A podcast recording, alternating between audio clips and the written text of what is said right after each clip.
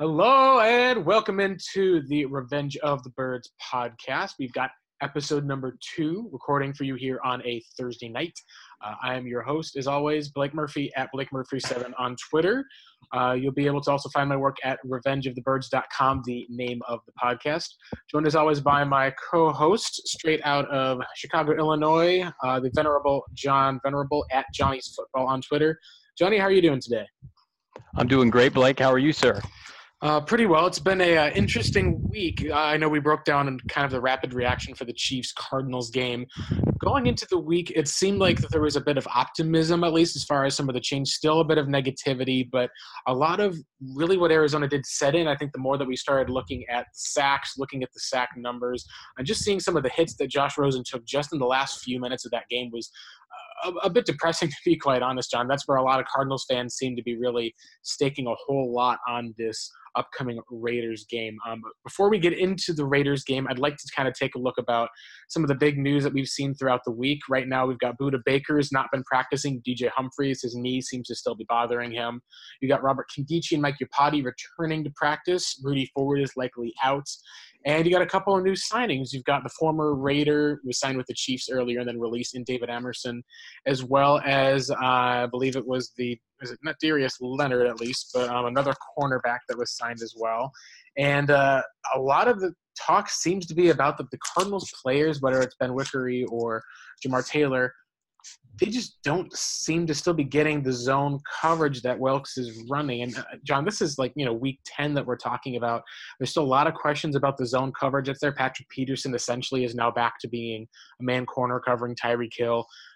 What do you think at least is going on as far as with the Cardinals and some of the scheme? What are we still seeing right now from this team that's still causing them to struggle defensively even after taking strides? Yeah, I think it's it's very much scheme based, but there's a talent discrepancy as well. I think there's there are issues with combining the fact that they're still transitioning from a 3-4 to a 4-3 or kind of a hybrid defense where they use sometimes only two down linebackers, sometimes only one. I mean, we've seen Budda Baker play linebacker at times. And, you know, I, I, thought there'd be a little bit of a transition period for the defense. I didn't think we'd be talking about it in November. Now, right. I think it's a little premature to criticize the defense this week just because they had their best performance, I think, of the year against the, the top offense in, in the league and uh, against Kansas City. And um, there have been praise for the defense, uh, but there should be. I mean, the Cardinals have some premier players defensively, best in the league at their positions in Chandler Jones and Patrick Peterson. I think Marcus Golden is a top 20, top 15 pass rusher when he's healthy. They've got some underrated defensive linemen, uh, Budda Baker, like I just mentioned. So they the, the cupboard wasn't bare, and I think that that's why everybody was excited about the Wilks hire. Everybody thought that they could take the next level. I think the biggest disappointment with that has been the play and the lack of production from the two first round linebackers in Haason Reddick and, and Deone Bucannon. And so you think about, well, the Cardinals are still struggling defensively scheme wise, um, and they've been running this scheme really since what April, May when they start implementing that within OTAs. I mean, these are professionals. A lot of these guys have played hybrid style defenses before under James Bettcher, uh, maybe in different schemes outside of Arizona, either at the collegiate level. Most colleges run four threes uh, or if they played on other teams. You know, Tre Boston, I think, is a versatile player. He's still struggling to find his role, can't stay healthy. So I think it's a mixture of things. But here's what I'll say Steve Wilks right now does not have the benefit to basically go to ownership and say, I don't have the kind of players to succeed defensively. These guys don't fit my scheme. No, no, no, Steve, you were brought in because you're a, a smart defensive coach. We've got majority of our talent on the team on the defensive side, like why aren't you getting the most out of certain players? I think that's the th- frustrating part. You know, I'm I didn't think Steve was brought in to maybe salvage the Robert Kim Nkemdiches of the world, but man, when you're talking about Kim Nkemdiche not being a factor, Haason Reddick looking like an average to below average player depending on where he's being positioned, you know, question marks in the secondary. Did not have a good day against Kansas City. The front seven did, but not the secondary. It's just it, it leads you to believe that you know what uh, you could make an argument, Blake. The defense has more talent this year than it did last year when they had a top five finish under under James Bettcher. I mean, they didn't have Marcus Golden last year. Um, Deone Bucannon, I know, was injured partially last year. This year they've got Dayon. Bynes is in his second year. Nkemdiche, for the most part, has been healthy. I think the secondary is more talented than it was a year ago. I think Boston's better than anybody they had outside of Bethea last year. So we're seeing this huge drop off because of scheme change with a defensive head coach. You're 32nd in offense, and I think a lot of fans are just saying, "What's the long term benefit here? What's the long term play?" And there's just there's no no direction right now. Yeah, that's where a lot of the difficulties and struggles come from because the as you said we expected that after about eight or so weeks the defense would show up they would improve. We even saw that against the chiefs. We saw a well designed at least it was kind of the first week i felt like the cardinals came out with a excellent game plan that made use of mixing up the blitzes being able to use a lot of they actually use a lot of press man coverage especially utilizing Budda Baker both with rushing the passer and in coverage where you would reroute guys off the line of scrimmage at least or being able to see patrick peterson uh, when he was on Tyreek Hill not having to expect help over the top. It really limited the options that Patrick Mahomes actually had. And Arizona was being able to leave a linebacker in the coverage, at least to be able to make some of those tackles, whether it was on those screen plays or being able to, if Mahomes is trying to scramble, they did a great job of being able to contain him, force him to make some of these accurate throws. And the Chiefs, for uh, you know, give them credit, still drove down the field, used the anticipation. You can't really stop them, it can only slow them. It was a great job of coaching where it kept the game close enough in the end. Um, but part of that I think that's interesting to me is the credit in that game really goes to the offense, especially when you take a look at how they're able to drive down the, the first drive to be able to score a touchdown, to be able to kind of after that quick strike to be able to get back into the game, and then coming out of the half, they were able to go and have a drive that took up you know the majority of the third quarter, and then their defense were able to hold the Chiefs basically to uh, I think a little bit think it was one extra play. There wasn't a three and out, but the offense to me was what really deserved the credit um, because instead of being on the field for 90 to 100 steps, you're starting to kind of see what the defense would take look at. You're not seeing guys running wide open, so I think you can see the benefits that are inherent to some of the system but it's also a testament then to the talent of again you have the Patrick Peterson, Chandler Jones was abusing Eric Fisher. You've got a guy like a Budda Baker that you can use around in a multitude of ways. It's that second step of being able to say yes, this is one of the top defenses in the league, and I think that's where Arizona is still being ranked pretty low overall. I think it's still 29th, and defensively they're ranked 18th. You're looking at probably a top 10 defense last year. Um, they are still ranked top 10 in sacks. So the blitz, Chandler Jones, um, now maybe you got Marcus Golden back. Rodney Gunter seems to be kind of making use of one on one coverage, uh, or excuse me, one on one beating his man in front of him again but there's still a lot of question marks that people have. So there was an article today that we'll get into, John, uh, written by Bill Barnwell from ESPN. Does a good job covering this. Is uh, you know a big national guy. He went and ranked his top ten NFL head coaching vacancies. And number 10 of the number 10 was the Arizona Cardinals. Not only was it the lowest of the vacancies, which we can get into, but he ranked Steve Wilks as a possibility to lose his job after the first season. Now, granted, he did say that Michael Bidwill is always given two years at least to his head coach. Um, that seems to be what most people believe for the most part right now. We'll have to see if that's going to hold up. There's still question marks about that.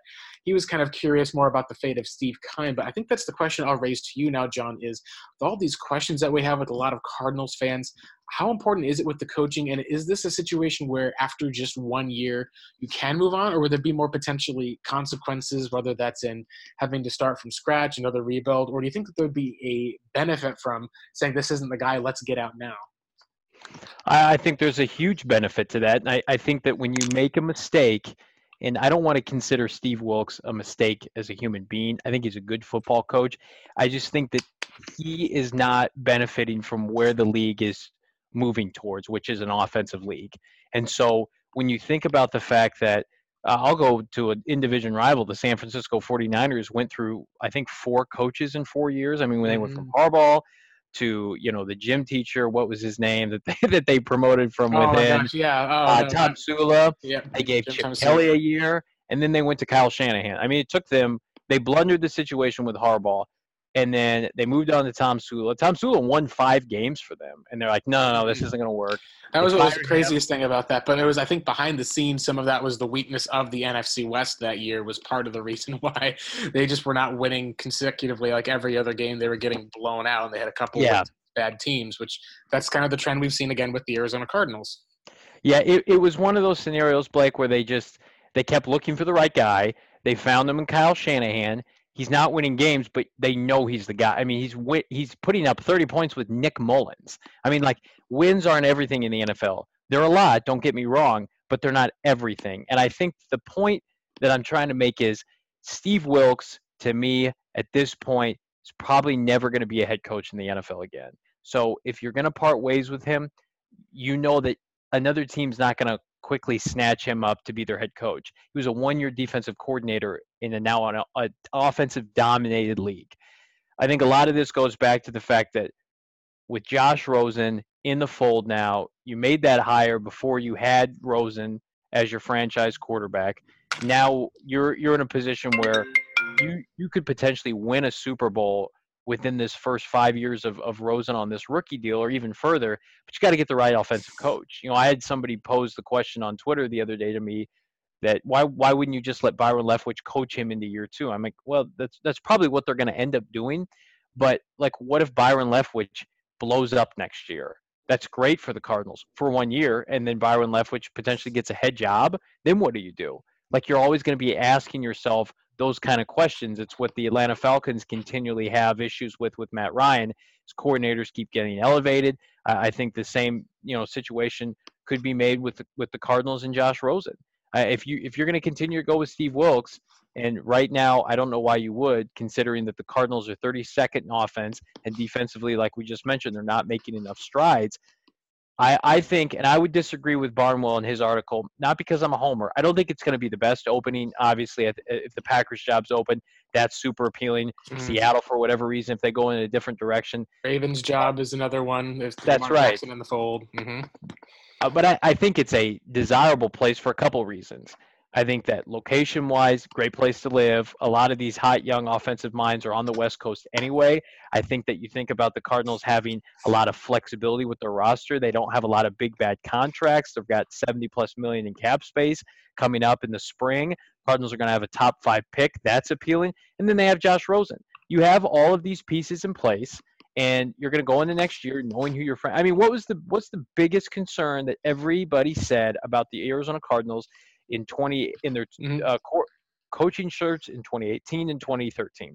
They didn't have a quarterback in place, right? Mm-hmm. Every time they've gone into looking for a coach, other than with Ken Whisenhunt, and keep in mind Ken Whisenhunt was a big get for the Cardinals. I mean, he was the Steelers' offensive coordinator. He wanted to come to Arizona because of the fact that they had a franchise quarterback in place. I mean, that was a good hire for them. And so and fascinatingly enough, it changed from Matt Leinart to Kurt Warner after. That's right.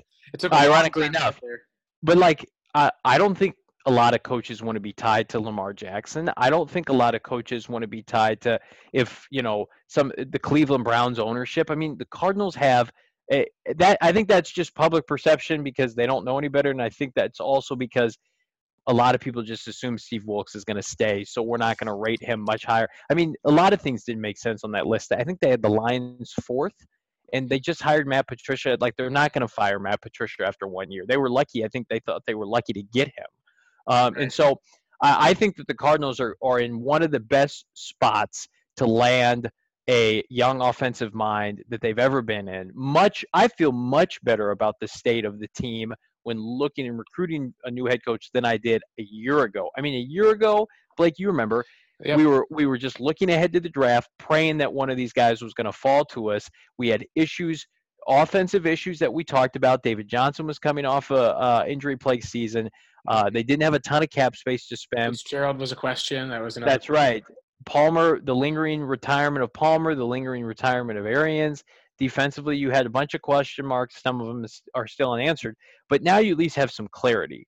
And so, whereas the Cardinals didn't have that a year ago, you could make a change uh, at the head coaching spot, can make a change at the GM, go in and, and sell all the points I just made. I, I think I think it would be a top three to five destination. I don't think there's going to be as many openings as you think, but if the Cardinals' job becomes available, I, I think it will be better than it, it's been perceived in the past. Yeah, I think uh, for me, the interesting part of that article was what Barnwell talked about, where he was less thinking that it was going to be Steve Wilks in danger so much as that it would be Wilks in danger as a result of Steve Keim. And that's kind of something that John, you and I have talked about have been the misses that Keim has had, the offensive line, the issues, but it still would be at least quite a bit of a surprise if after one down season that he would let Steve Keim walk. Now, maybe as we talked about the DUI, perhaps that adds an added factor onto it. Maybe the expectations in 2017 and the expectations in 2016 that weren't reached, perhaps that ends up kind of adding a little bit to it where they expected to do a bit more. Maybe you add in the Nkemdiche and the Reddick, um, the disappointments that are there. But it does kind of seem like that there's really two options for the Cardinals here that I see at least. There might be a, there might be door number three at least, which we'll talk about in a second. But door number one seems to be to keep the status quo for another year, where you've got Wilks, you have Leftwich, the Rosen will keep that consistency. You give them a year to whether it's add talent, add guys, you know, maybe it is going to be an area of the scheme adjustment um, for both players. And you come back and then see what you have in year two. And if it doesn't work, then you know you can just move on, blow the ship. The problem that most Cardinals fans obviously seem to have with that first door, outside of really seeing that Leftwich through two games has so far looked like he's been a bit of a stud, is you don't really seem to have a place to go from there unless you're going to just promote Leftwich after year two. And then you're still going to be questioning about Steve Keim. It just feels kind of like you're almost getting a a pass. And a lot of people, I think, are just wondering does that mean that you're potentially wasting another year, or even with Leftwich, since there's still a lot unproven, you're, you're just not sure. So that kind of seems to be the first door. The second door that you end up having, at least, um, is if you let both guys go then you're kind of having to start from scratch. Maybe you take a look out of what the Cardinals tried to do in 2013 when they brought in Bruce Arians as the last coach that was hired. They tried to hire Andy Reid first, went out, tried to target the coach, bring him in right away, even before they had the GM. Steve Keim was, I believe, hired to be the GM on January 8th. Andy Reid was hired by the Chiefs on January 4th. Perhaps that would be the approach. And I would think that if you are going to let go of Steve Wilks and Steve Keim, you need to make sure that you know who your guy is to go out and get ahead of time just because you you want to make sure that if you're moving on from a coach, you can't just sit back, wait till the end of the line, and then do the same thing that you did last year because other teams are already going to be moving on, going through the whole process, working it out. That was something that you kind of could afford to do last year. This year, recognizing this is bad, we need to fix it. I think some of that maybe was them overstating at least and thinking they had a bit more talent on their roster, a little bit more sustainability than they did.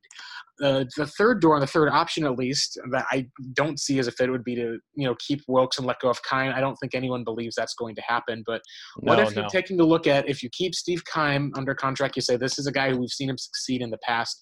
Like you talk about, make that mistake, and then you're looking at some other coaches. That to me seems something where maybe I could see some fans would still be a bit upset at Keim, but you'd at least still have a proven general manager. You'd be able to then just say, hey, if it's a coaching issue that we have and there's been some talent issues and some misses, but he's done it before in the past, I think that would be the area that would be the most likely for the Cardinals to pursue versus just clean sweep of everyone. Maybe there's going to be other areas we don't know about, but I would lean toward either they'd be more likely to keep Steve Keim, who, as we all know, he sits in that box with Michael Bidwill. There's an established relationship there. There's a lot as far as that can go to. We, we can even go into today. Steve Wilks today at least praised the Raiders for their ability to get to the quarterback. And a lot of people are like, uh, Steve Wilks, what, what film are you watching? There's even a Jamarcus Russell type joke about that they were like giving Steve Wilks blank tapes. Yeah, that's that's watching. super embarrassing. And that was awkward just because maybe he's trying to praise the Cardinals. I think that maybe it's an area of they know the offensive line is so bad. If you praise the Raiders pass rush ahead of time, perhaps that covers a little bit for if there's later in the weekend there are still issues. I don't know if it's that deep or trying to end up having any type of those games to play. I, I would doubt toward it, but it does seem to indicate, John, like that there just seems to be ever since that first interview that Wilks had after the Redskins game, there just seems to be so many questions about it for that. And I think it more centers around there's questions people have dragged up about Keim, the talent, and everything. But again, it just does feel like there are so many questions about this coaching staff that we have to know where we're going to go from there. And and I don't even think I don't even think I don't even think it's a defensive versus offensive. Sure, I think that the league leans toward offensive. A lot of teams went out, hired offensive coaches, all looking for kind of that next Sean McVay.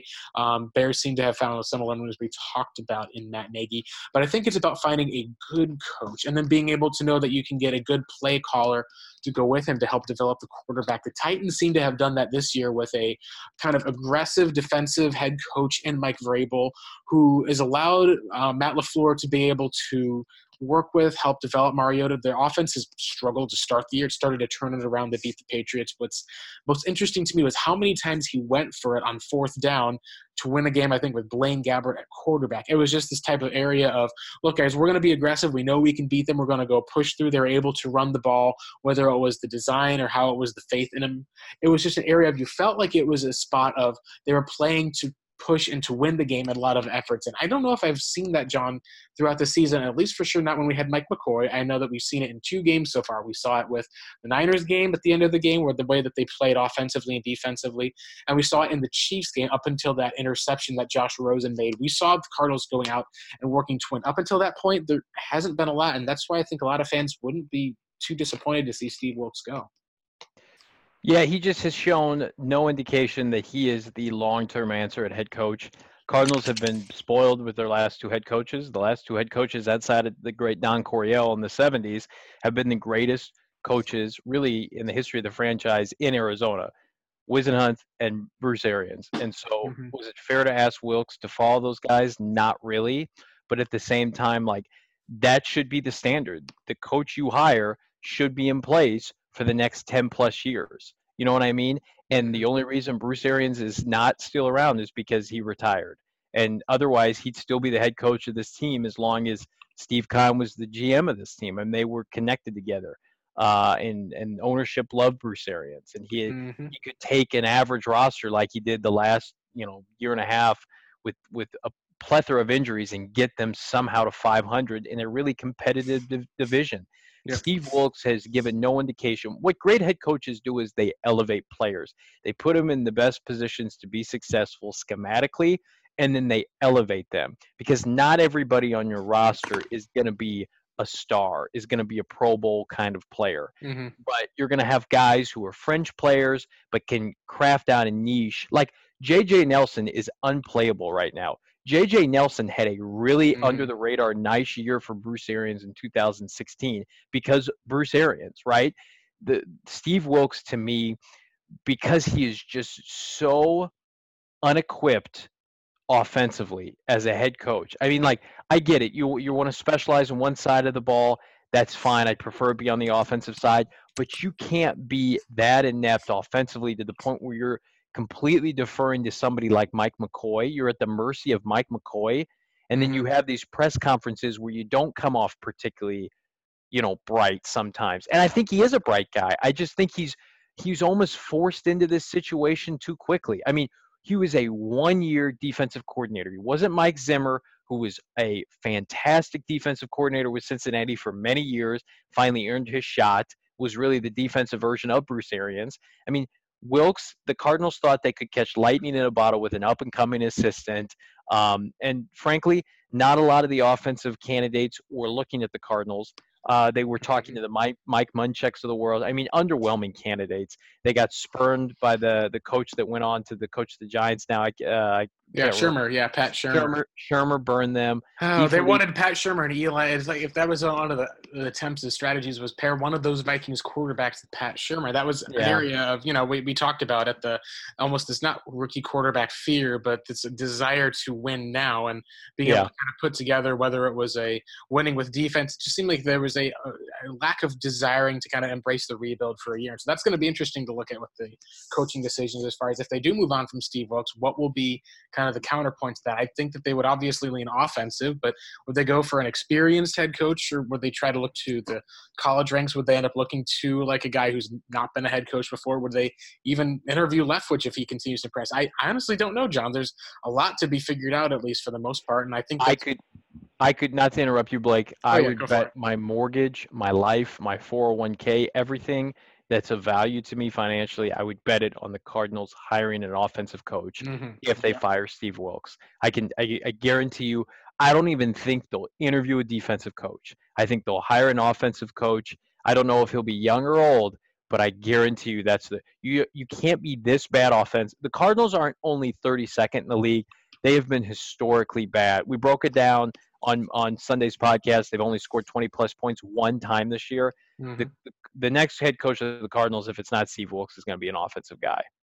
Yeah, the only question I think, at least for that one, is uh, I, I, know that John Harbaugh, some are talking about him leaving. I don't think that he would go to the Cardinals. The Broncos seem to almost be the natural fit as people seem to keep talking about maybe a potentially a mutual parting of ways. The new GM that's coming in, uh, I don't know how much of drafting Lamar Jackson seems to fit. Doesn't seem to totally fit the John Harbaugh and Mo that went and handed that mega contract to Joe Flacco. But it just that's where Cardinals fans are right now. And so I think we'll get into some more questions about with the future of Wilks. We'll get into that when we kind of preview at the end of the podcast going over the upcoming Oakland Raiders game. But for now, let's talk about the offensive line, John. We are in the middle of perhaps one of the lowest stretches uh, that we've seen ever since kind of the renaissance under Arians. We got to see a little bit of a kind of a small turn during the Super Bowl year, at least with some consistency for the offensive line with Kurt Warner. A lot of struggles from the year 2010 to 2012, especially in 2012, I believe. Uh, looking at how Kevin Kolb was sacked, I believe it was nine times in a single game against the Rams.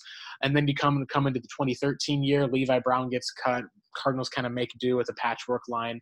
And then through 2014 and 2015, you kind of see a little bit of a renaissance, at least especially during the first eight games of 2015 still wasn't perfect at least. You still saw you know a, Par- carson palmer did have an acl that was torn. Mm-hmm. Some of that was a non-contact injury. Maybe the offensive line was playing there but with how badly that they've been run blocking it's tough to be able to know.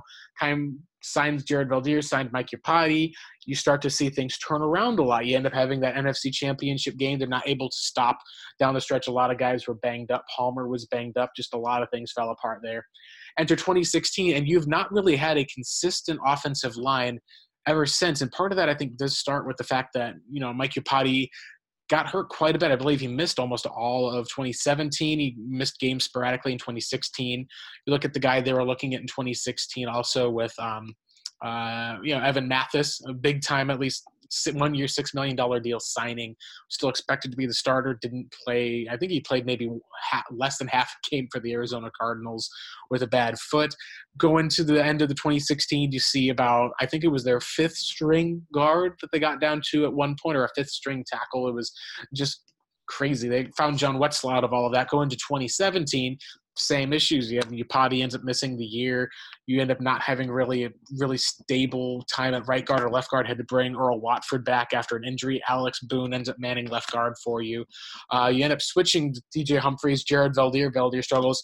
You just look at how the team kind of tried to work. It seems like they were pursuing a goal of here's how we want to be as the Cardinals. We're going to pay our offensive linemen out. Then we want to draft and develop to save, kind of find value on the line. And then when it didn't work out in 2017, coming into that 2018 year, you reach out and you keep Humphries at left tackle. You restructure Iupati, try to make a run first team. You bring back AQ Shipley, who goes out with injury. You sign Justin Pugh, a guy who you know was pretty solid overall at right guard, wasn't was a little shaky at right tackle, and then you bring in Andre Smith, which has kind of been the move that we've lambasted as far as being just a poor signing, poor play, you guy knew was a run blocker, but just could not hold up at all on the edge as far as a tackle. Was not going to be a good fit, no matter whether it was Bradford Glennon or Josh Rosen behind center. So now we're in the spot, John. We, we have to fix the offensive line. And to me, that kind of starts with looking at free agency. So I'll open up the floor to you as far as with free agency draft. What is kind of some of the strategies do you think the Arizona Cardinals should go? How, how would Johnny's football, John Venerable, fix this Arizona Cardinals offensive line? Man, that that is a that's a tough question because we've been asking it as fans of the Arizona Cardinals for like 20 years, 30 years. The last Cardinal that made a Pro Bowl outside of Mike Iupati in 2015 was Lomas Brown, I think in like 1994. I can't remember the last homegrown Arizona Cardinal offensive lineman to make a Pro Bowl like it's it's been I I would I would say somebody on those great Cardinal teams of the uh, late '70s, early '80s, like um, you know Conrad Dobler, somebody like that, where you know one of those old guard tackle combos of this, you know, uh, just nobody of note. So I'm getting off track. But what what I what I'm the point I'm trying to make is, it's been a while. The Cardinals need to basically cut bait with about three fourths of their offensive line, four fifths potentially. I'm gonna. Here's what I would do. Depending on how we finish the the season, I'm gonna bring back DJ Humphries as my left tackle. He, I think, plays better when he's got better players around him. I think that he only, I think he turns 25 in December. He's still relatively young. He's on the fifth year option next year. So really, you could really wait to pay him as long as you need to. You could franchise him. You could extend him if he plays well. I have no problem extending him if he plays well. I love paying quality offensive linemen. Uh, the Cardinals just haven't had any homegrown linemen to pay. So he's my left tackle. Mm-hmm. Uh, I think I would make every other position available. I would I would cut Mike Iupati. Um, I would bring back Mason Cole as my starting center, um, assuming I couldn't find an upgrade in free agency or the draft. I would cut Andre Smith because for whatever reason he's under contract next year. And I would have to think long and hard about cutting Justin Pugh now that he's going to be out rehabbing all off season. I said this on Sunday. Uh, he's due about eight million next year. If you cut him, you have about eight million in dead cap money. The Cardinals are going to have money to burn in the offseason. They can eat that money if they have to. I'm certainly not going to count on him as being my starting right guard. Um, so now you have you have three starters: left guard, right guard, right tackle. You're not going to be able to fill all of them in free agency, uh, and the free agent crop of offensive linemen is not pretty. And the guys who are, you know, fringe players, quality players like the Andrew Levitres of the world, Atlanta Falcons are probably going to get re-signed. So here's what I would do. I would I would have done this um, over the trade deadline.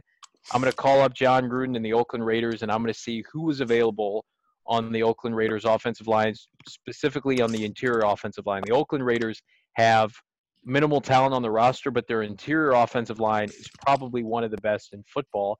And they're being downgraded because they're being coached by Tom Tom Cable right now.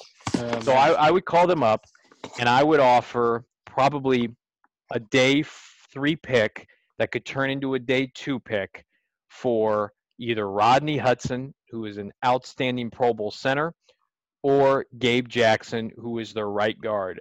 KO, so Kali, Kelechi Osemele. Um, um, Kelechi Osemele. Yes. Osemele, I think, yeah. he's been good for a long time. He's too banged up now. He's too banged up, too many, too much tread on the tires. Gabe Jackson was taken um, in the 2014 NFL draft.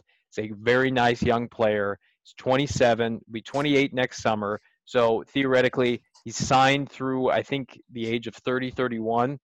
Get a couple good seasons out of him. 6'3", 335. I would offer a fourth round pick for Gabe Jackson uh, and insert him at my right guard position I think that would be an upgrade for this team. I think he would be at very at the worst. I think he'd be a good player for this team. And then I would probably have to turn my attention to the draft. Um, there's nobody else in free agency that I could look at it as as somebody that the Cardinals could target. Maybe maybe you go if Steve Wilks is still around. I think you've got to talk to Ray Brown. You got to look at that Carolina Panther offensive mm-hmm. line somebody like Daryl Williams is a little bit appealing. Now he's on IR right now. He's the right tackle for Carolina. I remember him coming out of Oklahoma. I liked him. He he was taken in the same draft as DJ Humphries, 2015 draft. Um, if he can come back and, and prove that he's healthy, he's a free agent. That might be a, a flyer one year deal. I have no mm-hmm. problem with that. But um, really, the, the the building's got to be done in the draft. That's where your resources have to go. And so there are uh, a slew of quality offensive tackles coming out. So thankfully, I think the Cardinals, if they opt to go offense, will have their pick. Um, I, I think this this group right now coming out is one of the more athletic groups of tackles that I've seen in some time. We always talk about tackles being lumbering or road graders. I think it's the opposite with this class. I, I think these the Greg Littles, the Jawaan Taylors. I, I think these guys are super athletic. We we live in an age now where everybody runs the spread, everybody can move. You know, Jonah Williams in particular is just a super athletic young man from the mm-hmm. University of Alabama. He would probably be my pick right now if the Cardinals are not in a position to take a premier defender like a Joey Bosa. I'm going to go Jonah Williams and, and make him my right tackle next year He's an immediate starter. He's played right tackle before, which makes me feel better about this because he's it's not like DJ Humphries who had never played right tackle. Mm-hmm. He's played right tackle. Now he's at left tackle.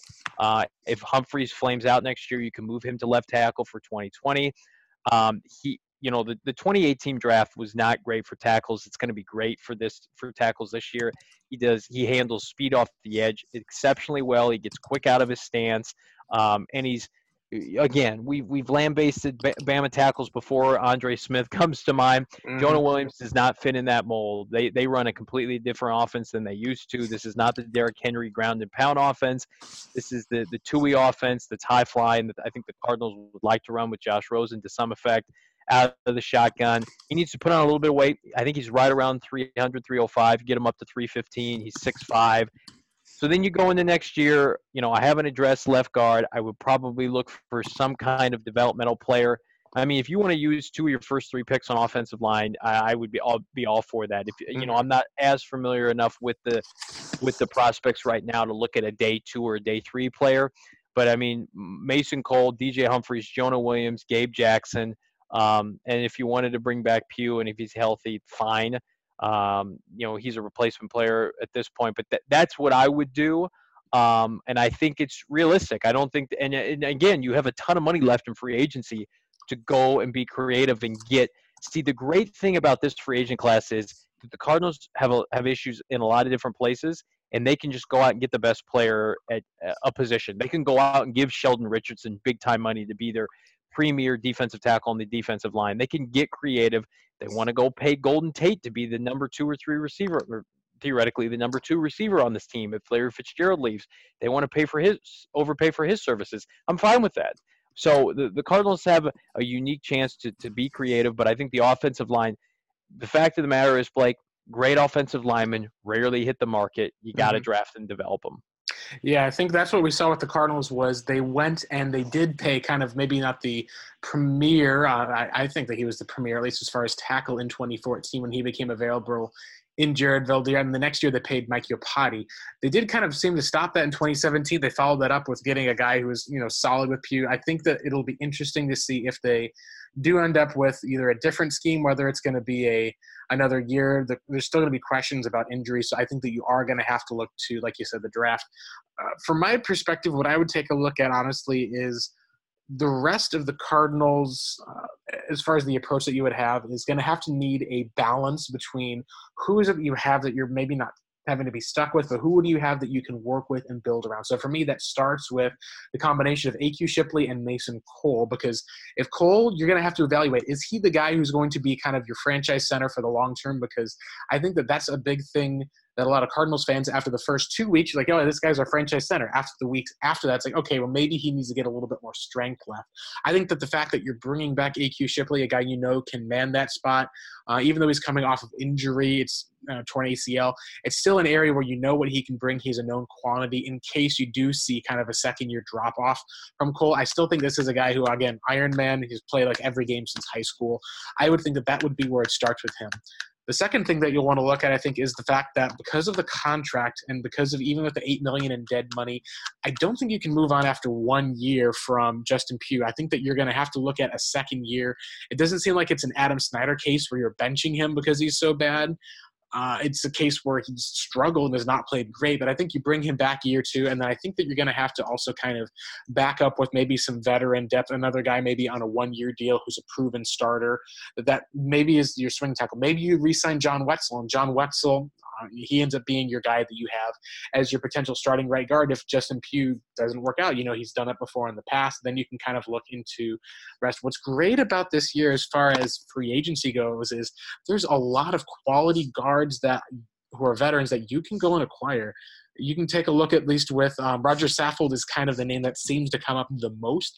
He's 30 years old, so he's kind of in that spot of you starting to turn the corner. He's not like a guy like 26 or even 27.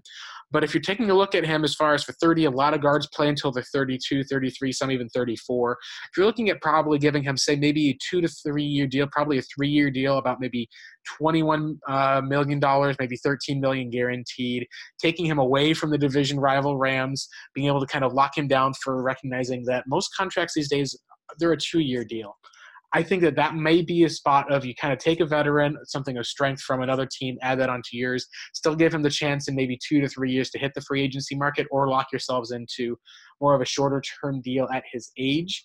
And that way, at least if it doesn't end up either working out or if age caps off or if you need to look at bringing him back down the road, then that may be an option you look at. But it's not just Saffold you have to look at. You also have a guy like Andy Levitre with the Buffalo Bills. Steelers Ramon Foster is also available. I'm not the biggest guy in Quinton Spain, but between that and the possibility of trading for a guy like a Gabe Jackson, I think there's plenty of options, at least the, for this year, for the Cardinals to find a left guard. For me, what I'm more curious about, like you, I think you mentioned Daryl Williams. He was probably a top 10, maybe even top five right tackle in the NFL before he, I believe, tear his ACL and is out for the year. Not sure what the Panthers are going to do with him. I know that that would be a probably a really solid fit with the guy being able to come in underneath if they're still looking at um, uh, their offensive line coach stays the same with Ray Brown for the Cardinals. Uh, I would also look at Ja'Wuan James, a guy the Cardinals actually were thinking about drafting uh, in the NFL draft at 19th overall. They picking 20th. I believe the Miami Dolphins took him right in front of their pick. Uh, they were kind of knowing they were going to be moving on from Bobby Massie, and he was a guy who was, you know, been okay. He hasn't been great. He has been pretty solid. I think if you take a look at uh, his age right now, I believe he's 21, 21 or 22 years old right now. Um, but he's a guy who, if you're going to say, hey, you know what, we just need to get a second offensive lineman in here who's able to be steady, who's able to man the position and be able to perform. Yeah, he's 26 years old, so still pretty young overall. As a former first round pick, he's got the talent. I think he's a guy who's not going to be maybe a elite tackle, but as far as for what you're looking for, which is basically a guy you can say, hey, you're our version at least of uh, how the Bears view Bobby Massie. You're coming in on this side, you're manning the position for a couple of years. You can pay that guy, I think. Uh, maybe I was looking at maybe a three-year, $20 million deal. It's not going to be a guy that's going to break the bank. Daryl Williams, if he was healthy, might have been one of those guys to do it too. And then after that, I think that you are right is potentially having to trade. I do like the Gabe Jackson pick. I wouldn't probably go for anything higher than a day three pick. Uh, the next place I think I'd look to is the draft. One of the guys that I think that I would be interested in finding out about would be um, the fact that you've got quite a few picks, uh, whether it's from Alabama's offensive line, who are all fascinating. Like we've talked about Jonah Williams, a guy who can anchor. I think he's a starter at left tackle. I don't know if he's a guy who is going to end up being overly dominant. I think there's questions, at least some have, about whether his strength is there. I know his technique has been and footwork has been you know excellent. Uh, there's some people have talked about moving him to guard. I, I don't think that's something that you do. He's man's in the position is so athletic overall that he can i think man that spot even to the fact that he's a smaller size with a little bit smaller arms. Uh, alabama has a guy in a Ross Pierschbacher who's you know if you're talking about alabama offensive lineman the fact that you see a couple of guys like Ajari Evans and other people who seem to perform in the NFL, it seems to be at the guard position. A lot of guys are there. Even as we talked about earlier, um, uh, with Evan Mathis. He was a former Alabama guard. It seems that the tackles have been questionable because Alabama had run the ball so much, but there haven't been questions about the interior offensive lineman like Ryan Kelly when he went to the Colts in the first round. He's a guy who I think if you're taking a look at it in the second round, if you're having a high pick in the second round, don't know if he's going to be a first round guard very well could be depending on the team. But given the defensive depth, I think you take a look at him, and then I think it's Bo Bench was uh, Bench Benzschawel. I think that's how you pronounce his name. I, have had to watch a little bit of Wisconsin this year as far as just taking a look at uh, Jonathan Taylor, but when we talk about who the best offensive lines are in college football, it's always the same type of guys. You always talk about these Bama guys. You talk about the Wisconsin players running the football. You talk about who Stanford recruits. Um, Michigan, even for years, was sending guys like Taylor Lewan. You had Evan Bain. There seem to be these kind of factories where guys can come in with enough knowledge and experience to be able to take it uh, and take the next step and the next leap. So what I'm going to be most curious about, and I'll kind of toss this to you, John, is the Cardinals are in a spot where maybe they're not picking top three, where you're not landing – uh, you know, you're not landing the, the defensive lineman. You're not landing an Edston. You know, you're not landing your Ed Oliver. I almost said Ed Stinson there. It's a little bit different as far as for the talent there. And you're not landing a, a Nick Bosa. Are you going to be in a position where you would try to maybe not move back, but would you potentially take a Jonah Williams? Maybe if it's not considered reaching. I think we'll find out throughout the draft process if it is going to be a reach or if he's the guy who's worthy of a top 10 pick. But do you think that it's important enough to the offense that the need and the value of him being able to come in and play uh, right tackle or even left tackle if DJ Humphries is there could outweigh potentially another skilled position. And, and, we haven't even talked about if Patrick Peterson leaves this team and you have another pick too. That's that's a whole other can of worms. But the thing I'm going to pose to you then, John, is is this a Levi Brown type of situation if you take the tackle potentially even over one of those other players? Yeah, I think the Cardinals are not in a position where they can be particular. They need to take the best player available outside of like a you know another down linebacker. I mean, they they struggle to stop the run and they struggle to pass protect and, and run block. And I, I, think the Cardinals would be best served at taking the highest rated offensive or defensive lineman. They're not going to be a position where I think that they can be, uh, even if they trade Peterson. I mean, taking somebody like Greedy Williams. I mean, does that really help you in the long run? Devin White. I mean, these are tremendous players, but the Cardinals, we've seen that before. We've seen the Cardinals have great corner play and be terrible. And we've seen the Cardinals take high, you know, praised linebackers that are 6'1, 240. You know, Devin White and Haason Reddick almost have the exact same measurables. It's insane. But at the same time, like you just what what wins in this league I, I, still believe this. I think it's still true. Outside of quarterback plays you have to control the line of scrimmage. And the cardinals just can't do that enough. Now they played great sunday defensively and it showed that okay maybe there is something to this defensive group uh, up front but Corey Peters is not getting any younger. You need to find that next great defensive tackle. And I think that it's going to be a little bit damning on Steve Keim. We're like, where are the positions that the Cardinals need to address? Offensive tackle, we took one of those in the 1st mm-hmm. round. Defensive tackle, we took one of those in the first round. Linebacker, linebacker. Mm-hmm. he's taken two of those. So it's just like, is that an indictment of Steve? Probably. And it's so uh, so many people complaining about him and keeping his position. Like I wouldn't be opposed to them, you know, letting him go. But you know, at the same time, like I am not reaching on a tackle to take a tackle. I think that if you want to trade down and take a tackle, great. But if you're if you're staying put and there's not a tackle, even Jonah Williams, if you don't have Jonah Williams as high as others, and you want to take uh, Rashan Gary if he blows up the combine, like I like I think he will. I, I think there are going to be some some fast risers because I think this is going to be one of the best defensive line classes we've ever seen. If you just want to stand pat and take a Dexter Lawrence or Christian Wilkins or you know somebody like that, or if you want to trade down and you want to take a Jawaan Taylor from Florida or Greg Little from Ole Miss and you get a couple more picks, that's great. But I'm not going to take a tackle just to take a tackle. It has to fit mm-hmm. the the the the it has to fit the slot you're drafting. It has to fit the the value. This is the word I'm looking for. The value has to be there. Yeah. And if the value's there, great. The Cardinals have way too many options in this draft. The positions of need to be uh, in a position where they have to reach. And so that's why I'm optimistic that it's going to work out. And you're just going to be like, oh, it's a no brainer. Cardinals take X player, right? Mm. And we'll have, I don't think the Cardinals are going to win more than four games games this year, so it's a guaranteed they're going to have a top five pick. There's, you know, and, and, I would assume at least one of those players is a quarterback. So you're talking about like you just rank four players, and you're going to be able to get one of them. And there's a good chance if there's like if Greedy Williams balls out, and Patrick Peterson stays around, you're, you're not going to need a corner. You're not going to take another corner that high. You're not going to take right. Devin White that high. So again, a lot of the time to play around with. Derrick Brown's another guy I love from from Auburn. I mean, there's so many quality defensive tackles. Just you know, rate them and pick one. Yeah, yeah. And I think it's interesting about this year's draft class is when you're talking about the needs, you're almost in a spot where you have to replace one of those players. You have to almost draft a tackle to replace uh, DJ Humphries. Perhaps you can wait a year if you need to, and then look at free agency if you draft a right. If you're going to sign a right tackle, you're still going to have to probably bring in at least another defensive lineman. You can't just keep, you know, trotting Corey Peters and um, keep trotting out. Even though he's been playing um, fantastic this year with Corey Peters and Rodney Gunter, you're still looking for kind of an impact player. You got Marcus Golden entering free agency. I think the team would look to probably re-sign him. I don't know. Again, obviously, as we talk about with the staff, what that'll look like. I, he's obviously a guy who fits both a three-four and a four-three, so that doesn't seem to be a concern. And you probably aren't going to be replacing him unless you end up landing Gary or or he's uh, and a lot of times those guys end up being a situational pass rusher either. Uh, I think there's a lot of guys as far as just the depth that you're looking at for tackles this year. Um, Trey Adams at least is returning to Washington. He's been a, kind of an injury plagued season. He's a guy who's probably a lot of people will look at like that type of a uh, you know a maybe not quite a Jake Long at least, but being able to look at kind of a franchise tackle as far as the size.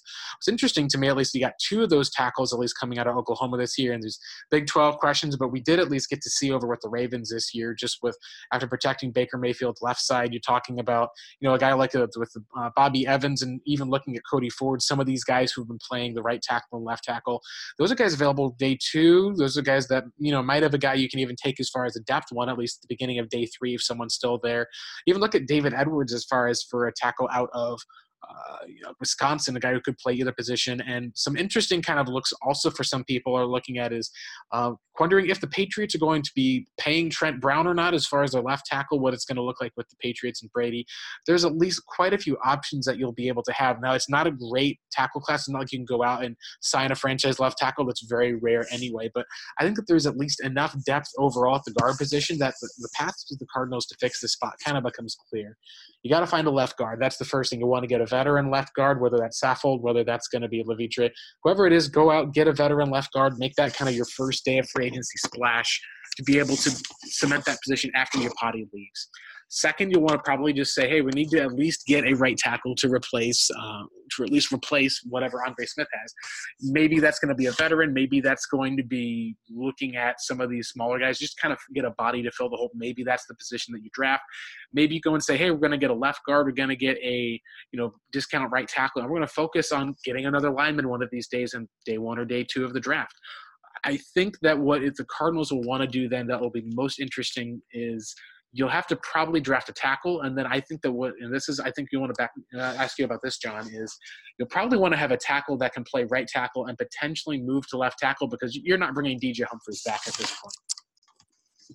Yeah, I think I think you can absolutely make the argument to take your stud franchise left tackle in the first round and then come back and take a developmental one as early as the fourth round or, or something like that or the third round uh, I think that's why we need to see what Corey Cunningham can do potentially these next mm-hmm. couple games to see if he's worth keeping around as a swing tackle. Uh, but I here's what I say that I think a lot of fans feel like mm-hmm. it's just kind of the point of contention with this team. And I, I know it had to do with the injuries and they got caught kind of with their pants down last year. But the Cardinals took a running back in the fourth round this year when they mm-hmm. had David Johnson under contract. Now he had he'd gotten injured. Like those are the kind of opportunities where like you can beef beef up your line, your depth, your. I mean, they found Bobby Massie in the fourth round. I know Bobby wasn't great, but like it was great his first season, but then he turned in and developed. And that's kind of what you'd hope for for DJ Humphries to be able to mm-hmm. make that turn, make the corner. I think it's been because he might have been a solid right tackle that you drafted. He just was never in a spot where he could play right tackle. He never was either couldn't develop or couldn't do it there and had to stick at left tackle. And you just end up looking at that pick as, hey, someone else. I, I'm not going to be the guy to pay this kid. I'll let someone else pay him. That's how they felt about Bobby Massie. That's probably how I feel about DJ Humphries. Yeah, and the point I'm trying to make is it's just like it just you don't have to take a, a an offensive lineman high every year, but when you have David Johnson, a lot of people like TJ Logan. Like, did you really need to spend a fourth round pick on a on a, a running back and Chase Edmonds when your offensive line when you're starting Andre Smith at right tackle? Mm-hmm. I mean, like this is this is self made uh, issues by Steve Keim. I mean, he's nobody to blame but himself. Um, you know, uh, bringing back Iupati, Blake, you've mentioned it, instead of keeping Jared Veldheer, that was a mistake. Um, you know, Mason Cole being thrust into the lineup due to injury, nobody could have foreseen that. But then, like, Pugh has always been hurt. He was always hurt in New York. That's why the Giants had no intention. The Giants were terrible up front, and the Cardinals gave him a five year contract. I mean, what does that tell you? And he's just never been able to stay healthy. He's an average to slightly above average guard when he's fully healthy. But at this point, that's just his MO. He wasn't healthy at Syracuse. He was overdrafted. And then Andre Smith, that was just a complete, you know, I, I don't even know what to qualify that as. What was the plan? What was the idea? It's kind of almost like a what, what, did you expect? You were expecting to run the ball a lot and then have struggles in pass protection when you signed him, but at the age, at the stage that he was in, it was kind of a yeah. This this is exactly the position that you're going to get to. At some point, you have to throw the football, and so it's a just a total swing and a miss. That's part of why people I think are down on Steve Keim even more than perhaps normal is just because it was such a bad swing and a miss without any type of backup plan outside of John Wetzel, who uh, I think for most of the year was probably your highest graded offensive tackle, and he was Agreed. the And then they kept benching him to go and put back in Andre Smith, and it was just a, I was like, why? You you have a young rookie quarterback. If you're going to run the ball with David Johnson, you're not running it effectively while you've got Mike McCoy. They kept putting Andre Smith back in there, and the, the run grades, you know, the run grades doesn't matter so much if you're in a position where because your defense is not playing well, you still have to throw the ball, and your rookie quarterback is still having to take all of those sacks. So it's it's a spot where I understand, and this is just at some point you have to say this is where the Cardinals are they're in a spot where they've got three doors that they can go down. It'll be up to Michael Bidwill, and they'll have to make one of those choices. I would not be opposed to if you did take a Jonah Williams just because if you can say, hey, take him a first year as a right tackle, do the same thing the Niners are doing, move him like with Mike McGlinchey taking over eventually for their star left tackle move him over the other side. He's had experience there before. That's the path that you want to take and you're feeling comfortable that. I'm fine if you go for that. I'm not fine if you do that over a complete game changer. The pass rusher to pair with Chandler Jones, who, by the way, is the I believe the number one uh, ranked as far as for percentage of plays that he makes a disruption on, whether it's a sack, interception, batted pass. He's basically the you could argue the best defensive end in the NFL as far as that impact and that number is right now. Finding a partner to go with him and Marcus Golden would just be huge. It'd be what you would expecting from Robert Nkemdiche. You'd look at potentially leading the league in sacks like you did in 2016 when you had that Calais Campbell. That's another trade, that, or excuse me, another move that Steve Keim made where they said they couldn't pay him maybe that was a spot of paying Jermaine Gresham for that one, or not at least franchising uh, Calais to bring him back for another year, one more year of competing at least. But John, this is kind of where the Cardinals are. They've got three choices to go down. It all starts with the head coach. But as we wrap up that part, at least for now, I just want to say, what do you think is the move that the Cardinals cannot make on the offensive line? What would be the thing you would have to caution about or stay away from? Because first thing you said when you're talking about taking a day two or day three offensive lineman, first thing you thought of was all of these offensive linemen that Steve Keim took round four or later, and how badly all of them busted out after less, some of them less than a year, um, but for the most part, it was one or two years off the team, off the roster, some even out of the NFL. Yeah, the Dorian Johnsons of the world. I, I don't mean, you know, day late day three picks. I mean like that sweet spot in the second, third, and even the fourth round where you can find good players up front on the offensive line. I mean, I just talked about how much I love Gabe Jackson. He was a third round pick. Uh, I think he went to Mississippi State. Um, the, to me, the, the biggest issue you have to avoid, I think, is signing the veteran, aging offensive linemen like Pugh, like guys in their 30s, giving them big money deals. I get it. You may have no other choice. I think a lot of it comes down to the fact that these linemen aren't getting coached up at the college level. You have less time to work with them in the off season because of the CBA. So you're like, I'm stuck. I have to go and pay these guys. So I, I get you have to bring them in. Just don't give them a bunch of money where you're hampered to play them like Andre Smith, who gets a two year deal. And I'm sure Wilks, who has no, you know, feel for the game offensively, is probably just like, well, we gave him a two year deal. That means he's got to start at right tackle. That was a great part about Bruce Arians. Love him or hate him. He didn't care what you made, didn't care about your draft status. Like if you couldn't play, you were out of the lineup. And yeah. so I that I think that that's a little bit of a concern. If you bring if you keep Wilks is is he kind of a puppet to this to the fact that oh I'm just going to play the big money guys? I mean, like you you mentioned it, Blake. Like John Wetzel was their best lineman this year potentially, and they didn't play him at all. And now he's hurt, and you're in a position where you have to start Andre Smith. I mean, we don't even know how good Corey Cunningham is because we never see him. I mean, he could be just as athletic as, as some of these guys they're starting. We just don't know. And so I just I, I caution them. It's fine you want to bring guys in one year deals, but stop giving out big money contracts to aging offensive linemen because mm-hmm. the, the number one thing is they just they can't stay healthy.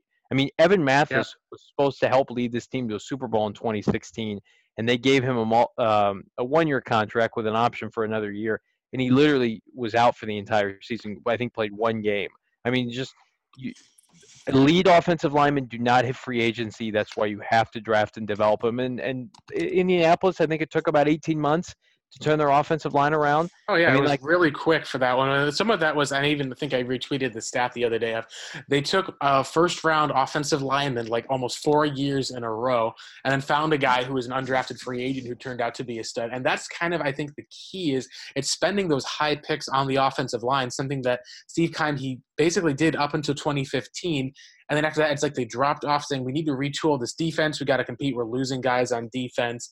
And I think what the Cardinals probably at least should have done was maybe you could have paid those guys in defense, extended it out a little bit longer, similar to what the Seahawks did. Eventually, you'd have hit that Tony wall. Jefferson, there's no reason Tony Jefferson shouldn't be on this team. Yeah, yeah, and then I mean, in, in, I know DJ Swearinger is a guy who didn't really fit the Cardinals' locker room. He was a great time sign for the need for that year. He's kind of turned into being a not quite all pro, but a Pro Bowl caliber talent for the Redskins. Uh, he's also turned into kind of a very vocal leader. There's been obviously a lot of questions, at least about whether he would fit what the Cardinals look for. Maybe it's just kind of that type of identity, I think, has been what's missing. And that's why Andre Smith, I think, has still continued to play, is that Wilks has still wanted to have an identity of running the football. He's wanted to have a game plan similar to how they had against the Chiefs. And I think that's why they keep him there. It's just an area of when you've got a player who's so skilled in one area specifically and then is so bad in another, you have to try to protect that weakness. And that was one of the areas of when you've got a young offensive coach in Byron Leftwich, they didn't didn't put anyone to his side. They also had, I think, in one area, they had a rookie. Uh, it was almost a rookie on rookie crime where uh, Chase Edmonds was supposed to go out, did not pick up the guy who was blitzing Rosen off of the edge, didn't chip whether it was going out in his route. And so that was the area of you just don't really have the personnel or the talent for a lot of those areas either. And so I think that does reflect negatively on Keim. But uh, one thing I do want to point out, John, is we're in this position where we can talk about day two and day three picks because of Steve Keim, with because of him being able to use the Raiders, trading up for Rosen, only giving up the extra third that they had, and being able to use that comp pick to land Mason Cole. So that's one of the advantages that the Cardinals will have over a team like the Jets, over a team like the Ravens, uh, even over a team like the Buffalo Bills that are not going to have these second round picks, and they don't have good offensive lines either. So that's something the Cardinals, I think, can have to their advantage.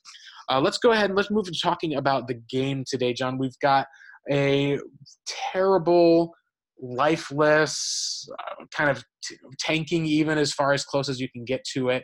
Oakland Raiders team where they've got Tom Cable as their head coach. Their defense is a mess. They've been cutting players left and right. Martavis Bryant is hurt. Derek Carr is taking tons of sacks. He's already thrown, I believe, eight picks on the year. Uh, the last game I believe ended was Carr on fourth down, just basically running away, throwing the ball in the dirt as they had guys just blowing past him. This is a, one of the few teams where you go out and you would expect the Cardinals – to not win, maybe not even dominate, but you'd expect at least a pretty convincing win on Sunday. Yeah, I think first of all they're favored by five points. Yep. I think they're the only team I think that the Cardinals could face this year and be favored against. I think that mm-hmm. if they play maybe the, Niners, the Lions, uh, maybe the Lions at home might be a split. I don't know, so, but I'm I, not sure. It might be a three point even for that one. That's if they keep showing up like they did and beat the the Raiders like they did against the Chiefs last week. But uh, yeah, yeah. they they they would have to be trending up, uh, and I'll I'll believe it when I see it because the Cardinals I still don't think are very good. Um, the Raiders are worse, but they're worse on purpose. The Cardinals wanted to be good this year. The Raiders mm-hmm. didn't. The Raiders had no intention of competing this year. They've traded away two of their three best players. They have no pass rush. We mentioned the comment that Wilks made earlier about their pass rush. They literally are last in the league. The Cardinals are actually second in sacks, I think, something very respectable. The Raiders are last, 32nd in generating pressure at the quarterback. Bruce Irvin and Khalil Mack were their two top edge rushers. They got rid of both of them. Uh, Amari Cooper is no longer on this team. You just mentioned they lost Martavis Bryant. Uh, they've got no notable players. I mean, it's going to be the Derek Carr and the Doug Martin show. So if if those two individuals can beat you by yourself, then you've got bigger problems. Yeah. Uh, I, I, I, Jordan Nelson's questionable. Uh, two of their three stud interior the offensive linemen are questionable. Colton Miller, their left tackle from UCLA, that they mm-hmm. uh, it's kind of intertwined with with with Josh Rosen in more ways than one. Yeah, that's right has had a, a, very subpar season. Brandon Parker, who's the right tackle, is is really bad. Uh, I mentioned this on Sunday. The, it's so bad for the Oakland Raiders. Frosty Rucker, who I believe is like 40, has to be 40 years old now, mm-hmm. um, is is their left defensive end, their starting defensive end. In their oh man, it is it is brutal. They're old and slow defensively. The Cardinals should be able to put up 30 points. I say this every week. I feel like I say this every week that they, they should be able to put up 30 points. And then I watch the game and I'm like, why am I such an idiot? Why would I ever bet that this team could put up 30 points? I'm going to say it again. I think they do put up 30 points this week because the Raiders are that bad, because I think the Raiders have quit. And I think this is a good game for Josh Rosen to pump up his stats, pump up his um, enthusiasm. I think that the Cardinals' offensive line, hopefully, they go max protect. They learn from last week and go for six and seven man fronts, work off a of play action, get the ball quickly. Because at the end of the day, like the Cardinals, even though they're terrible up front, like they can still be beat by average to below average players because they're just that bad. Like Andre Smith, a lot of the time, it doesn't matter who's rushing the pass for you know, mm-hmm. Frosty Rucker could have a big game. I, that's that's how little I think of the Cardinals. Well, they got Arden Key too. I think he was a third or fourth round pick from LSU. Like, yeah, and have, Maurice Maurice Hurst is the one guy who he's shown flashes. It's kind of like it's not quite Nkemdiche. It's just been an area of there's been some consistency. Then there's been some inconsistency. That's the one thing he's been consistent as being inconsistent, but he's still been able to get pressure overall, and that just shows that the again the eight sacks on the season. Chandler Jones is going to basically have you know uh, maybe double that himself this year. Yeah. And I, I feel like that's where all of the Cardinals' strengths that they have, their strengths is in running the ball. Oakland is pretty bad overall run defense. The Cardinals, at least, are strong in being able to get pressure. The Raiders have had a terrible offensive line. The Cardinals are strongest at being able to say, hey, we need to basically, you know, put out and stop the run. Raiders are team that gets behind ends up usually having to throw the ball. And I think it's going to come down to if the Raiders are making this a game for the Cardinals, that's going to be concerning on a couple of levels. Maybe the Raiders see this as the one opportunity they have a bit more of a push, whereas the Cardinals are coming off feeling a bit more positive about the Chiefs game. I'm I'm not quite sure, but John, if the Cardinals do end up losing this game or end up being in a spot where it's much closer than we'd like to think, especially even at home. Uh, what what do we think of, what are we kind of to make of this team if that's the case? Because I, am not buying into the 30 points for that one. I still think the Cardinals ultimately are who they are, but I do think that they could walk away with maybe a 21 to 10 victory, kind of get up in the first half of a couple of well designed drives limit the Raiders and what they can do offensively. And then in the second half, just be able to kind of dial it up, put the game away. Maybe you get a garbage time touchdown or something for Oakland. But it seems like it's that sort of game. And if it wasn't like that, if it turns around or if the Cardinals get off to a bad start, you end up dropping this game just because of uh, uh the Raiders team can find a way to be motivated and you're, for whatever reason, not against a beatable team. What are we going to kind of make of this team if we kind of take that worst case scenario? I think if I think if Steve Wilks loses this game, I think he's going to lose his job. I think that because I think that you lose this kind of game to to this kind of team, and it can spiral out of control again. I think we'll hear rumblings of players quitting like they did Thursday night against Denver. I think Steve Wilks will be fired at the end of the year if he loses this game. I would I would be very surprised if he survived a loss like this at home against a team that's openly take, tanking games and you lose and and it, again if they lose it's because they're not going to score enough points because the Raiders can't light the I think the Raiders have a touchdown in like 3 games. The Cardinals if they lose this game it's because they're so egregious offensively. Uh, I just think that right now you go into next year having lost to a Raider team that quit, mm-hmm. having to beat San Francisco twice, those are your only two wins.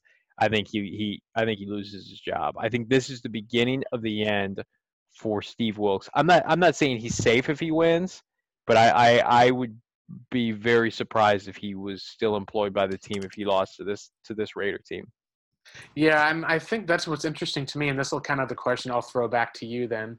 If you're having to talk about Steve Wilks after a loss in this to a terrible team, being kind of the catalyst for him losing his job. Does that mean then if he wins this game, or if at least whether it's the team looks competent, maybe they even I don't think that this team is capable of blowing anyone out as they're currently constructed. The offense is just not capable of that yet. you even with the defense, if they force you know five turnovers like the Niners game, it was still a game up until the fourth quarter.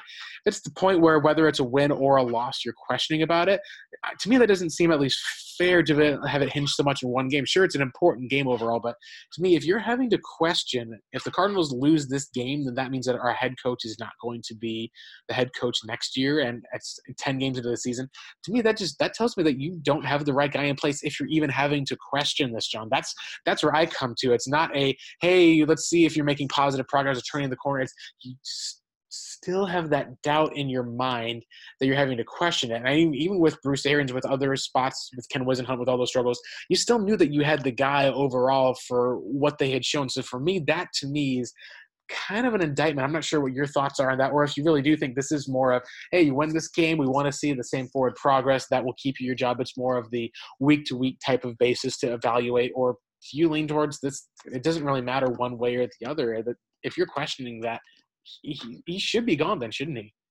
Yep, yep. I go back to the, my point about Kyle Shanahan. Kyle Shanahan can lose 14 games this year. It doesn't matter because they know that they're lucky to have him in place. They're lucky that that he chose them essentially. Kyle Shanahan could have had a lot of different jobs, but they know that he can elevate players. He can score 30 points on any given week. It's an offensive league. The Cardinals don't know what Steve Wilks does well, and it's uh, it's November 15th. Like yeah. that's a that's a huge problem. They have no indication of him being able to lead this team to to anything, to 500, much less the playoffs. I mean, I, I think that right now, because he blundered the offense so badly, that has given me every reason to say this is just not our guy because your judgment offensively was so poor. Now, part of that was because he was gifted Sam Bradford by the GM but he chose Mike McCoy. He himself, and Blake, you've you've heard rumblings of this, just doesn't have a feel for the game offensively. Mm-hmm. That's unacceptable in 2018. You just can't be that uneducated on offense. You just can't. And then when you when you make statements like again like thinking the Raiders have a good pass rush, just little things like that that just start to build. Like Michael Bidwill sees that. Steve Keim reads that. I mean, they're they're in the they're in the know. Um, the only way I think he can save his job is if if Michael Bidwill basically goes to Steve and says, "This was your guy. What's the problem here?" And if Steve Keim if Steve Keim needs Steve Wilks to succeed to keep his own job, that's the only way he's staying. But if Steve Keim has enough pull with Michael Bidwill just to, to acknowledge what we're all seeing that this guy just isn't the right fit for this team, he's not a head coach, then I think he'll be allowed to move forward. I just I, I don't know how you are this bad offensively and survive. Yeah, and I think that was when they came in. You hired a defensive coach. The offense was what really needed the fixing, and that kind of actually, with as far as for with Wilks picking and choosing least with McCoy, uh, the rumors beforehand were actually that he did want DeFilippo as his offensive coordinator. That was the guy that apparently he wanted to bring in. Uh, the things that I had at least heard, and a lot of the questions that people seemed to line up that made the most amount of sense was the Cardinals knew that Wilks was a you know, first-year head coach he was a defensive guy. They wanted to bring in a guy who had experience before, who was a former head coach, kind of to see if they could have some of that balance. You want to talk a little bit about with how the Rams brought in the defensive guy in, um, you know, Wade Phillips to kind of help balance that with Sean McVay. Might not have needed to, although it's been a huge help for McVay to be able to obviously just focus on the offense and his quarterback, be able to kind of, you know, put in the time and effort to be able to read what's happening on the field, get that in the microphone to Jared Goff as Goff develops. Uh, I think it was more of that Keim and Arians. This is it does kind of fall on Steve Keim ultimately because he's the one who made the Wilks hire, but it falls down on if that's the case where this is a guy that Wilks took because he didn't have any idea what the offense was. It's not really even Steve Wilks' fault. I mean, it's the guy was put on him. You should have obviously just gone with Byron Leftwich from the start of the year. They wanted a bit more experience. It's been a huge whiff. That's part of why people have a whole lot of questions. But it still comes back down to the ultimate thing we've seen with the head coaches. They're nine weeks out of the year. He's been in over his head through week 10. They showed a great game plan, a way to limit. And that's kind of the thing that I'll be looking for in this Raiders game is can they consistently have those game plans where you're starting to see, okay, we're starting to see whether it's the blitz packages, whether it's the way the defense is made, if they're still adjusting. Are you able to limit the Philip Rivers? Are you able to get pressure just to keep the team in those games while you're being able to develop? So that's what I'll be looking for is if you do end up finding that forward progress I think that's going to be a huge marker saying, hey, if we get to the end of the year, Cardinals go from 29th in rushing, they shoot up to maybe say 18th. You start seeing the defense actually turn around. Maybe the defense gets four interceptions if Matt Stafford wins the Lions game. You start seeing areas are like, okay, this is something we can work around. We found kind of an identity for the team. We found identity for the defense. Now we just have to get the offense figured out. That I think would be the area that you can get to. The problem is, is that usually you get to that in like week one or two. I think it was I think uh, what was it the second week Bruce Arians had a defensive win over the Detroit Lions. It wasn't necessarily an Arians style or Arians type win, but it was a win that they went, they worked for, they fought for, and you got to say, yeah, this is okay. We can see the identity. We saw the deep shots. We saw what they did. I think they had a wheel route to Andre Ellington. You saw some of the creativity, and then you just saw the defense being able to use the blitz and bait Matthew Stafford into terrible interceptions. You're like, okay, we've got the identity for this team. That's what I think Cardinals fans will want to look for is what is seeing the identity of this team take form against the Raiders because that'll be the good sign. If they don't see that, or if there's struggles, or if you end up seeing a setback, that's going to be a major concern. I don't think we're going to see as much. I think it's going to be a Cardinals victory overall. I would still go with a 21 10 prediction. I think that this team is just too talented and it still has too much fight left in them. But it wouldn't shock me if it ends up being a close game in the fourth quarter just because that's who the Cardinals are. I still think they have just too much talent on defense overall. And if the Chiefs and Cardinals came down to Justin Houston versus Chandler Jones, this game is going to come down to Chandler Jones versus basically uh, the guy you traded away and Khalil Mack for the Raiders. So, John, before we head out today, um, let's get at least what some of your predictions would be for the game, and just what do you think will be the headline if you had to pick one for next Sunday after the uh, next Monday morning? Wake up, read the newspaper. What would be the headline that you would read for the Cardinals game? Uh, I'll say Rosen dispatches helpless Raiders. Uh, I think he's going to have his first three touchdown game think the Cardinals are going to put up. I said 30 points. I'll stick with that. They're going to put up 31 points, score uh, four touchdowns, and kick a field goal. Uh, and I think the Raiders score in the neighborhood of 17. So I'll say 30 to 17. The Cardinals win comfortably. Listen, the Cardinals aren't anything to write home about offensively, but neither are the Raiders. The Raiders have only scored 147 points. The difference is I think the Raider defense is far worse than the Cardinals defense. The Cardinals have a chance to to really make their presence felt by playing at home. One of their last remaining home games this year. They play a lot of their second half games on the road. Uh, and I think the Raiders played up to the Chargers last week. They played competitively. I think that took a lot out of them. Remember, this is a team that just quit a week, two weeks before against San Francisco on Monday Night Football. They, and their schedule down the stretch is brutal. They got the Ravens, the Chiefs, the mm-hmm. Steelers. Mm-hmm. The, I mean, the Ra- Raiders. This is their last winnable game of the season it'll it'll be an indictment on Jon Gruden if this team does not come out and play competitively. But I don't think they will because I think that that locker room has given up, just like that GM and that head coach have have given up on this year. They're, they're looking toward Las Vegas. They're looking down the line. They're looking at this the 2019 draft. I think Derek Carr could be on the way out as well. So um, if if the Cardinals pass rush is anything like it was last week against Kansas City, the Cardinals should win and they should win comfortably. I could see turnovers in this game uh, for the Cardinals and short fields. I think that could play obviously to, to Rosen's advantage, but I think this is the Rosen breakout game. So I'll say to, uh, 30 to 17 Cardinals win big. Yeah, I, I, think if I had to pick a headline, at least that I would pick, I would pick. Um, uh, well, I mean, you could go with "I want you, Mac" or something, but I think that the other headline would be like David slays Groot Uh, I think David Johnson will get 200 total yards in this game. I think this will be a breakout game for me at 184 yards last game against a Chiefs defense that was probably a little bit better for him. The Raiders are and they even had Justin Houston. I think that this is going to be one of the games they'll be back home. They'll have another week to be able to prepare. I think this will be the week where you'll see David Johnson get especially involved in the passing game just because there's going to be so many mismatches against those linebackers. I think that he'll probably be able to have about 120 yards receiving. Um, the Cardinals are one of, I believe, two teams this year that does not have a. A rush of longer than 20 yards. I think that David Johnson will break a long gain, at least whether it's broken tackles or just a play that Byron Leftwich will kind of have in his back pocket for a while, just be able to run the ball using maybe a bit of misdirection. I think that's going to be kind of what the headline will be coming out of the game. Rosen, as long as he can manage the game, I don't think it's going to be a huge game. He'll have to pass and put up a ton of stats, but uh, it'd be nice if you hit a big play to Christian Kirk. So that'll be my at least prediction for the game. Is it's still going to be 21-10 Cardinals.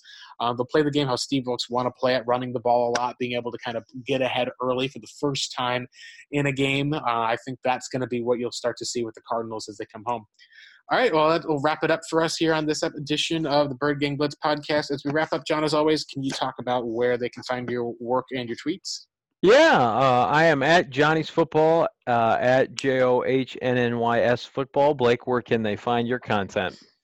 Yeah, I'll be on Revenge of the Birds. You'll also be able to find um, whether it's subscribing at least with uh, Apple Podcasts or with uh, I know Stitcher Radio. There's lots of whole new places with Google Podcasts even that we're going to be getting the, uh, the Revenge of the Birds podcast for you now. So thanks to all you loyal uh, Bird Gang Blitz listeners that we've had. At least we're just um, super excited that you've been able to be with us through all this time. We're more than happy to break down the uh, Arizona Cardinals each weekend and week out, whether it's win or lose, always still rooting for the Cards. So, um, yeah, uh, that'll wrap it up for this edition, and we'll see you next time. My name is Spencer Hall. My name is Jason Kirk. My name is Ryan Nanni. And when we combine, we form the, the Shutdown, Shutdown Fullcast. Fulltron. Keep telling you, we're not Voltron. The Shutdown Fullcast is technically a college football podcast, but it's also a show about Lawn care disasters, Regional grocery stores we love. Tennessee Batman. homeowners associations, Bears and video games. I mean, there's also some actual football discussion, like about coaches having huge contracts, or coaches making terrible decisions, or coaches saying really stupid things. or the NCAA saying really stupid things. Yeah, there's lots of stupid things in this big, dumb, beautiful sport, Sometimes we talk about football games. allegedly. If you want to take college football exactly as seriously as it deserves to be taken, come find us on Apple Podcasts, Spotify, or wherever else you listen to podcasts like this one. The Shutdown It's not Voltron.